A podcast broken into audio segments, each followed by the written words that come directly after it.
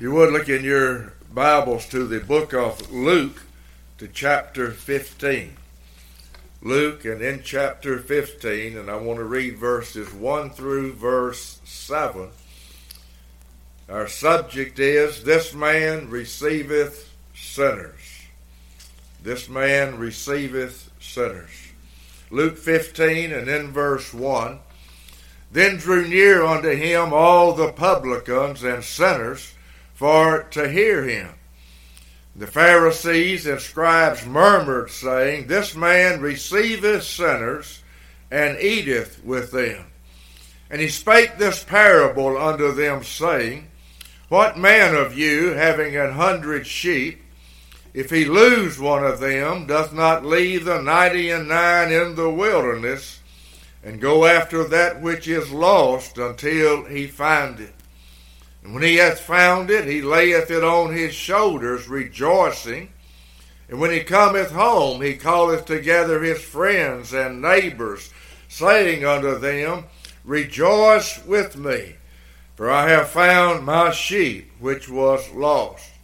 I say unto you that likewise joy shall be in heaven over one sinner that repenteth, more than over ninety and nine just persons which need no repentance.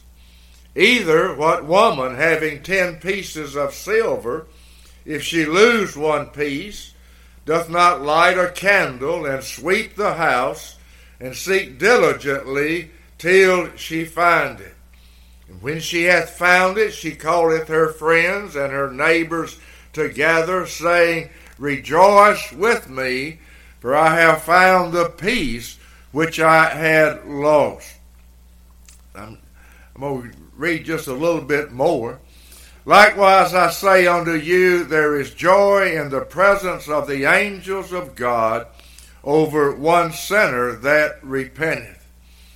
And he said, A certain man had two sons, and the younger of them said to his father, Father, give me the portion of goods that falleth to me, and he divideth unto them his living.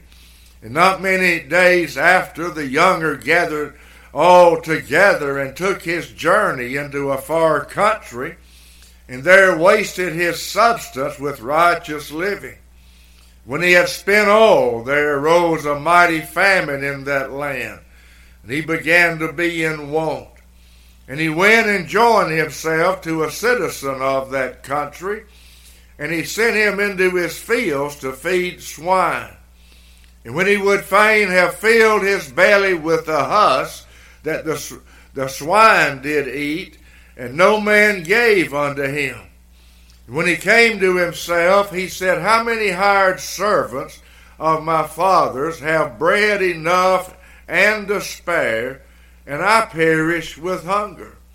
I will arise and go to my father, and will say unto him, Father, I have sinned against heaven and before thee, and am no more worthy to be called thy son. Make me as one of thy hired servants. And he arose and came to his father. But when he was yet a great way off, his father saw him and had compassion and ran and fell on his neck and kissed him. And the son said unto him, Father, I have sinned against heaven and in thy sight, and am no more worthy to be called thy son. But the father said to his servants, Bring forth the best robe and put it on him. Put a ring on his hand and shoes on his feet Bring hither the fatted calf and kill it, and let us eat and be merry. For this my son was dead and is alive again. He was lost and is found. And they began to be to be merry. Now the elder son was in the field, and as he came and drew nigh to the house, he heard music and dancing. And he called one of his servants and asked what these things meant. And he said unto him, Thy brother is come, and thy father hath killed the fatted calf, because he hath received him safe and sound. And he was angry and would not go in. Therefore came his father out and entreated him. And he answering said to his father, Lo, these many years do I serve thee, neither transgressed I at any time thy commandment. And yet thou never gavest me a kid that I might make merry with my friends. But as soon as this thy son was come, which hath devoured thy living with harlots, thou hast killed for him the fatted calf. And he said unto him, Son, thou art ever with me, and all that I have is thine. It was meet that we should make merry and be glad. For this thy brother was dead and is alive again, and was lost and is found. I had originally just intended to read the first seven verses, but I went ahead and read all of this. And I'll mention that what you have in Luke 15 is one complete parable, but there are three separate parts of the one parable. If we do not understand that, we miss much of the teaching of Jesus Christ. In verses 3 through verse 7, you have the parable of the lost sheep or the teaching of the lost sheep. That's the first part of this parable. Then in verses 8 through verse 10, you have that portion concerning the lost piece of silver. And then in verses 11 through verse 32, you have the portion of the parable that deals with the lost son. But Jesus gives one parable, and within the parable there are these three parts. Our subject is not really the parable, but the words of the enemies of Christ just before he gave the parable. And our message comes from verse 2 in these words This man receiveth sinners. And throughout the one parable, Jesus emphasizes this one fact. Before I even deal with those words, I want to first point out something uh, in verse 1. And I think it's important. I notice it throughout the scriptures. If you notice in verse 1, you have the word all. Then drew near unto him all the publicans and sinners for to hear him. I mentioned this, and I try to on several occasions, because there's so many people that get all hung up on this word all. And it's found throughout the scriptures in many places. But many, when they see it, they view it as if it means all without exception, no matter what the context may be. Hold your place here, if you would, and look in the book of 1 Timothy. The book of 1 Timothy and in chapter 2.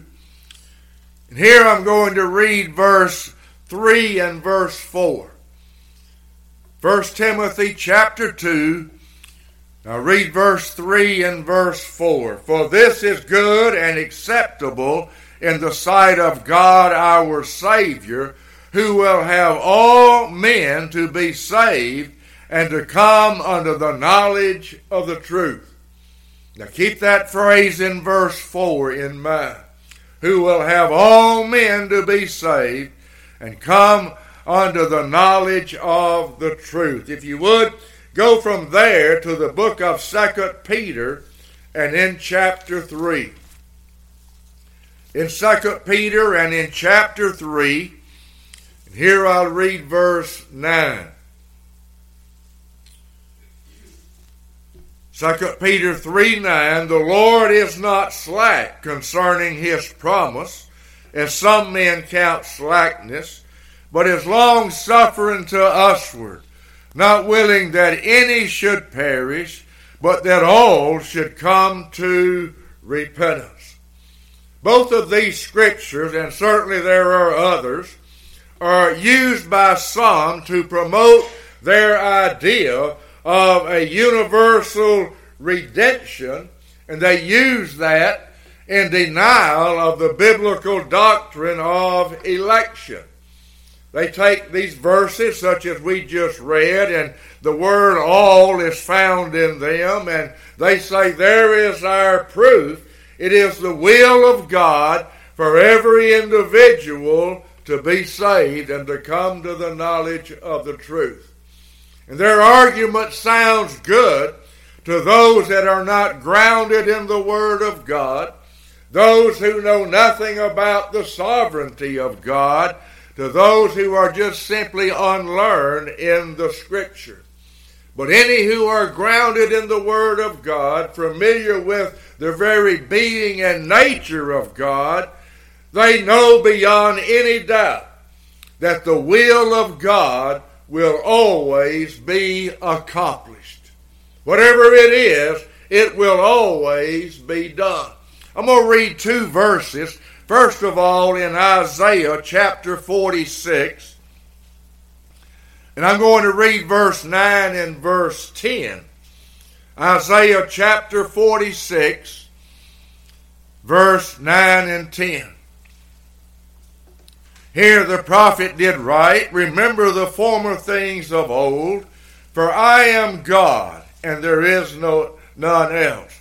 I am God, and there is none like me stated twice in this one verse, he says, I am God.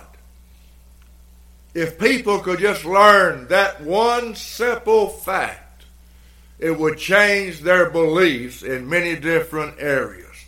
I am God. I am God. Verse 10 declaring the end from the beginning from ancient times the things that are not yet done, saying, What did he say? My counsel shall stand, I will do all my pleasure. Again, I'll state, whatever the will of God is, it will be done. I'm going to go from there to the book of Job. And I've mentioned several times over the years. This is one of my favorite verses concerning God. In Job chapter 23 and in verse 13,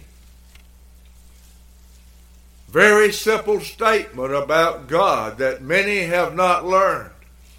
Job 23 and in verse 13. But he is in one mind, and who can turn him? and what his soul desireth, even that he doth, he doeth.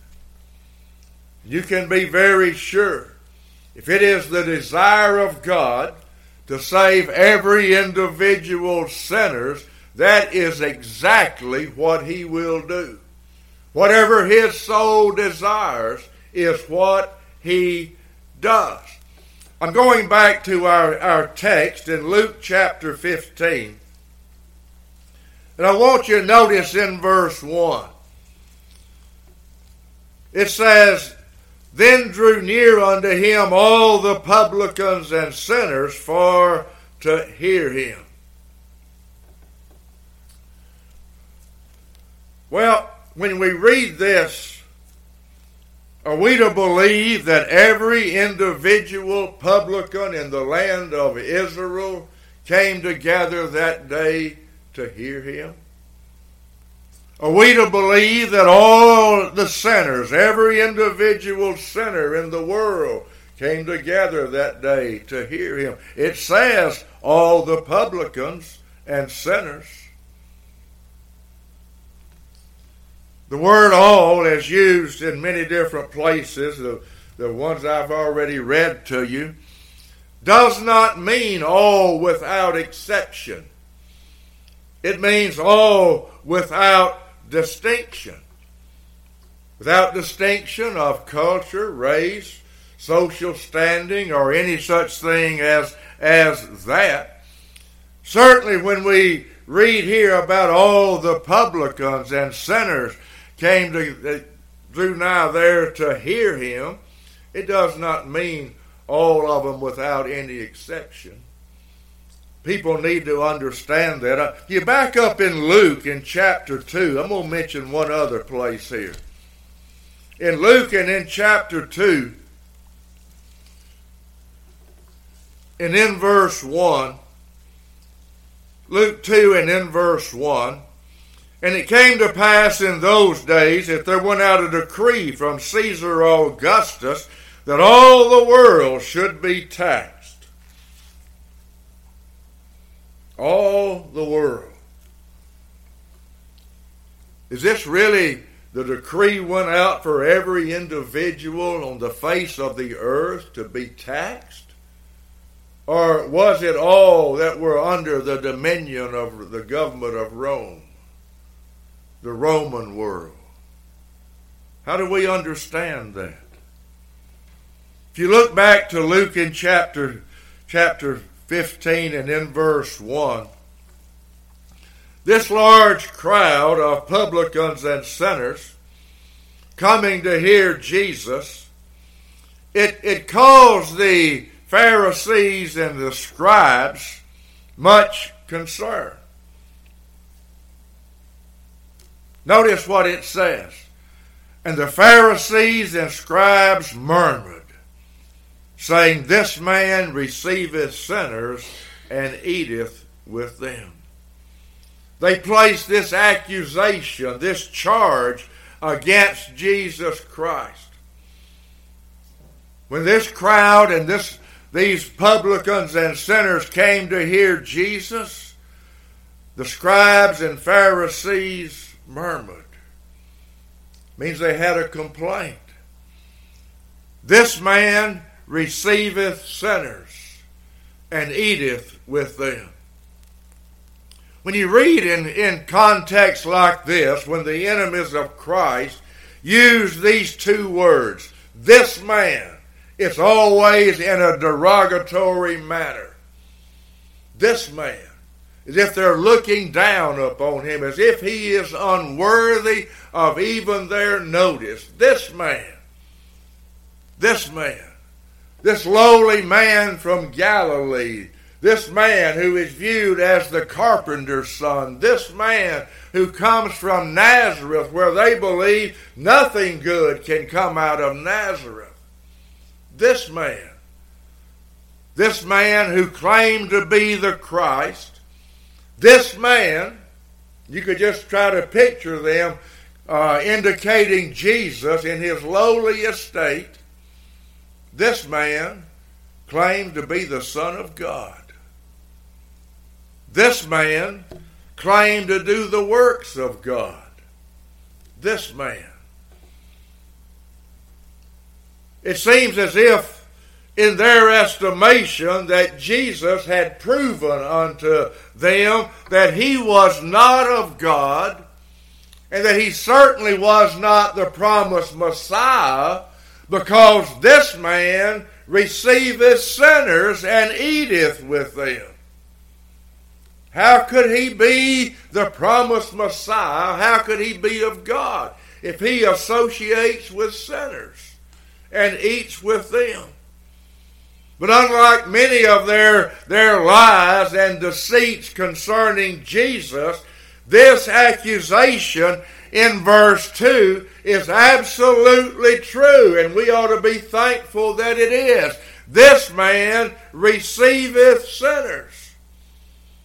They did not know it, but they were proclaiming some of the greatest news the world has ever heard. They were proclaiming truth. Even as they would later at Golgotha as he was hanging up on the tree. And, and they said, this man saved others, but himself he cannot save. What a true statement. They made it as an accusation, again, a derogatory remark about him, but he did save others, and in doing so, he could not spare himself. He could not save himself. He came into this world to suffer and die for the sins of his people. He could not save himself. Question if we look at the first part of Luke chapter 15. Why is it that Jesus receiving sinners and eating with them would cause the, the Pharisees, the scribes, and all of these to murmur against Jesus? What is it that would upset them about that? What was the cause of their being upset with Jesus over this matter? Certainly, it was their self righteous bigotry. They thought themselves on a higher elevation, more righteous than others, and they viewed everyone else as unfit for the kingdom of God. You remember that Pharisee that stood in self righteousness and prayed, Father of God, I'm glad I'm not like other men. Thought he was elevated far above others. Certainly, this was because of the blindness and the hardness of their heart. They had no regard or care for anyone else. They just really did not care about publicans and sinners. But there's another reason. Another reason that I want to point out. Go with me to the book of Hebrews. In the book of Hebrews and in chapter 10, Hebrews and in chapter 10, and I'm going to read verse 19 through verse 22. Hebrews and in chapter 10, verse 19. Having therefore, brethren, boldness to enter into the holiest by the blood of Jesus, by a new and living way, which he hath consecrated for us through the veil, that is to say, his flesh. a lot in this. And having an high priest over the house of God, let us draw near with a true heart, in full assurance of faith, having our hearts sprinkled from an evil conscience and our bodies washed in pure water. I can't cover all of that, but I do want to point this out. In verse 19, having therefore, brethren, boldness to enter into the holiest by the blood of Jesus, by a new and living way. By a new and living way. Verse 22, keep this in mind. Let us draw near with a true heart. In this new and living way that we have through the blood of Christ, as is mentioned in verse 19, we have boldness, we have liberty, we have freedom in verse 19 to enter into the holiest. Let's let that sink in for a moment. This new and living way. Boldness, freedom, liberty to enter into the Holies.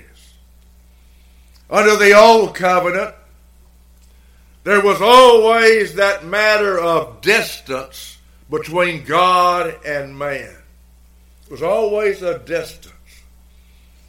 I want to go back to Exodus and just point out a couple of things. Exodus and in chapter 3. Exodus and in chapter 3. I want you to remember Moses at the burning bush. Exodus in chapter 3 in verse 5, God told Moses there at the bush, Draw not nigh hither. There's that matter of distance. Draw not nigh hither. Look in Exodus in chapter 19. In Exodus in chapter 19, and in verse 12 through verse and, and verse 13. Exodus 19, verse 12. And thou shalt set bounds unto the people round about, saying, Take heed to yourselves that ye go not up into the mount, or touch the border of it. Whosoever toucheth the mount shall be surely put to death. There shall not a hand touch it, but he shall surely be stoned or shot through, whether it be beast or man, it shall not live. When the trumpet soundeth long, they shall come up to the mount. Notice the Lord said to Moses, I want you to set up a boundary where the people cannot approach Sinai, where God was going to be. You might remember both in the tabernacle and in the temple, there was always that matter of distance. Always under the old covenant. There were very few who were allowed in the outer court. Only priests were allowed into the inner court. Only the high priest was enter was able to enter into the holy place, the holiest. We read of the holiest in Hebrews, remember. Only the high priest could enter in there, there and only once a year, and that with blood. There was a thick veil, a large thick veil, which separated the presence of God, the Shekinah glory of God, from the people. That veil separated. But we're told in the book of John that grace and truth came by Jesus Christ. Now go with me to Matthew chapter 27. Matthew, and in chapter 27, keep in mind that thick veil that separated God from the people, His presence from the people. They were not allowed in. They were not allowed in. In Matthew in chapter 27, notice if you would in verse 50. Jesus, when he had cried again with a loud voice, yielded up the ghost. And behold, the veil of the temple was rent in twain from the top to the bottom. And the earth did quake, and the rocks rent. The separation was over.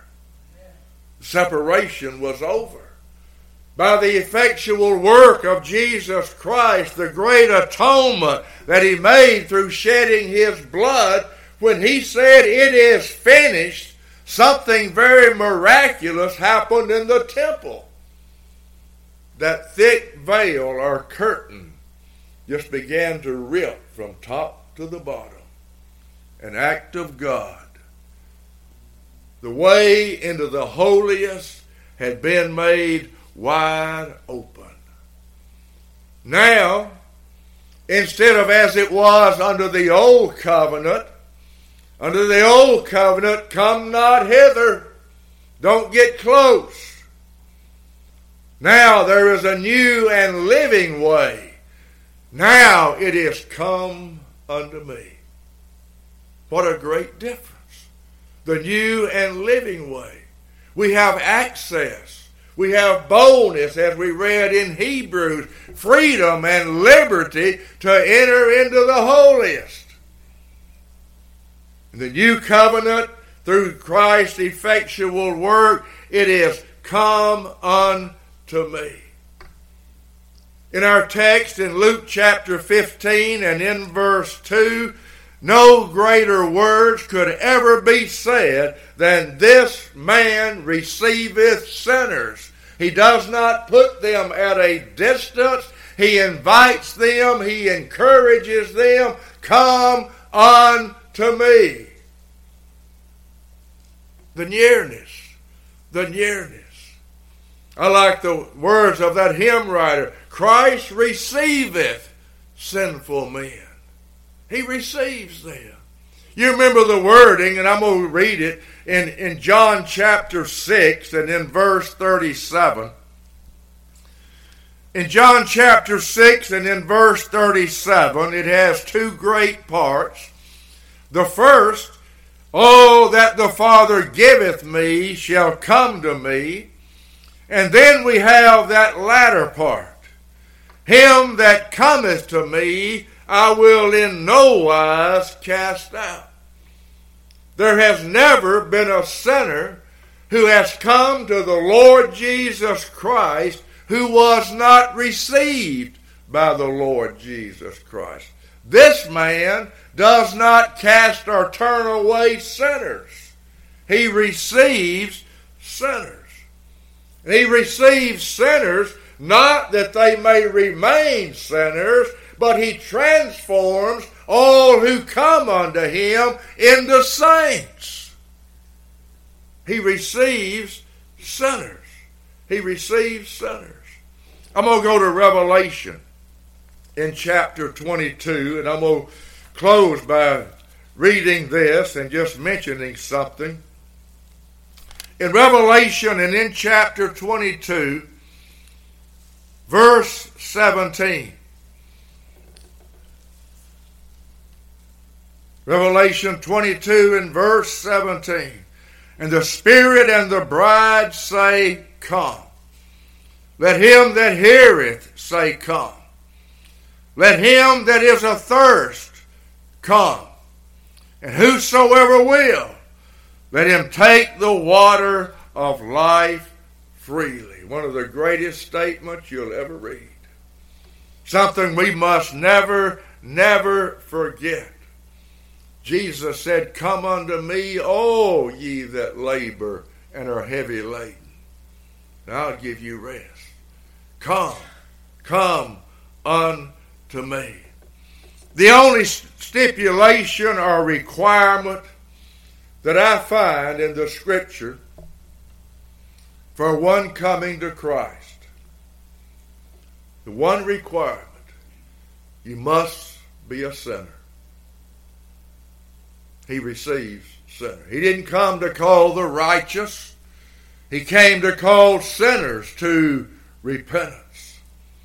And as we read here in Revelation 22 and in verse 17, every sinner who has a will to come to Christ can be assured and guaranteed he will receive them. Him, those that come to him he'll never cast out or turn away. This man receiveth sinners.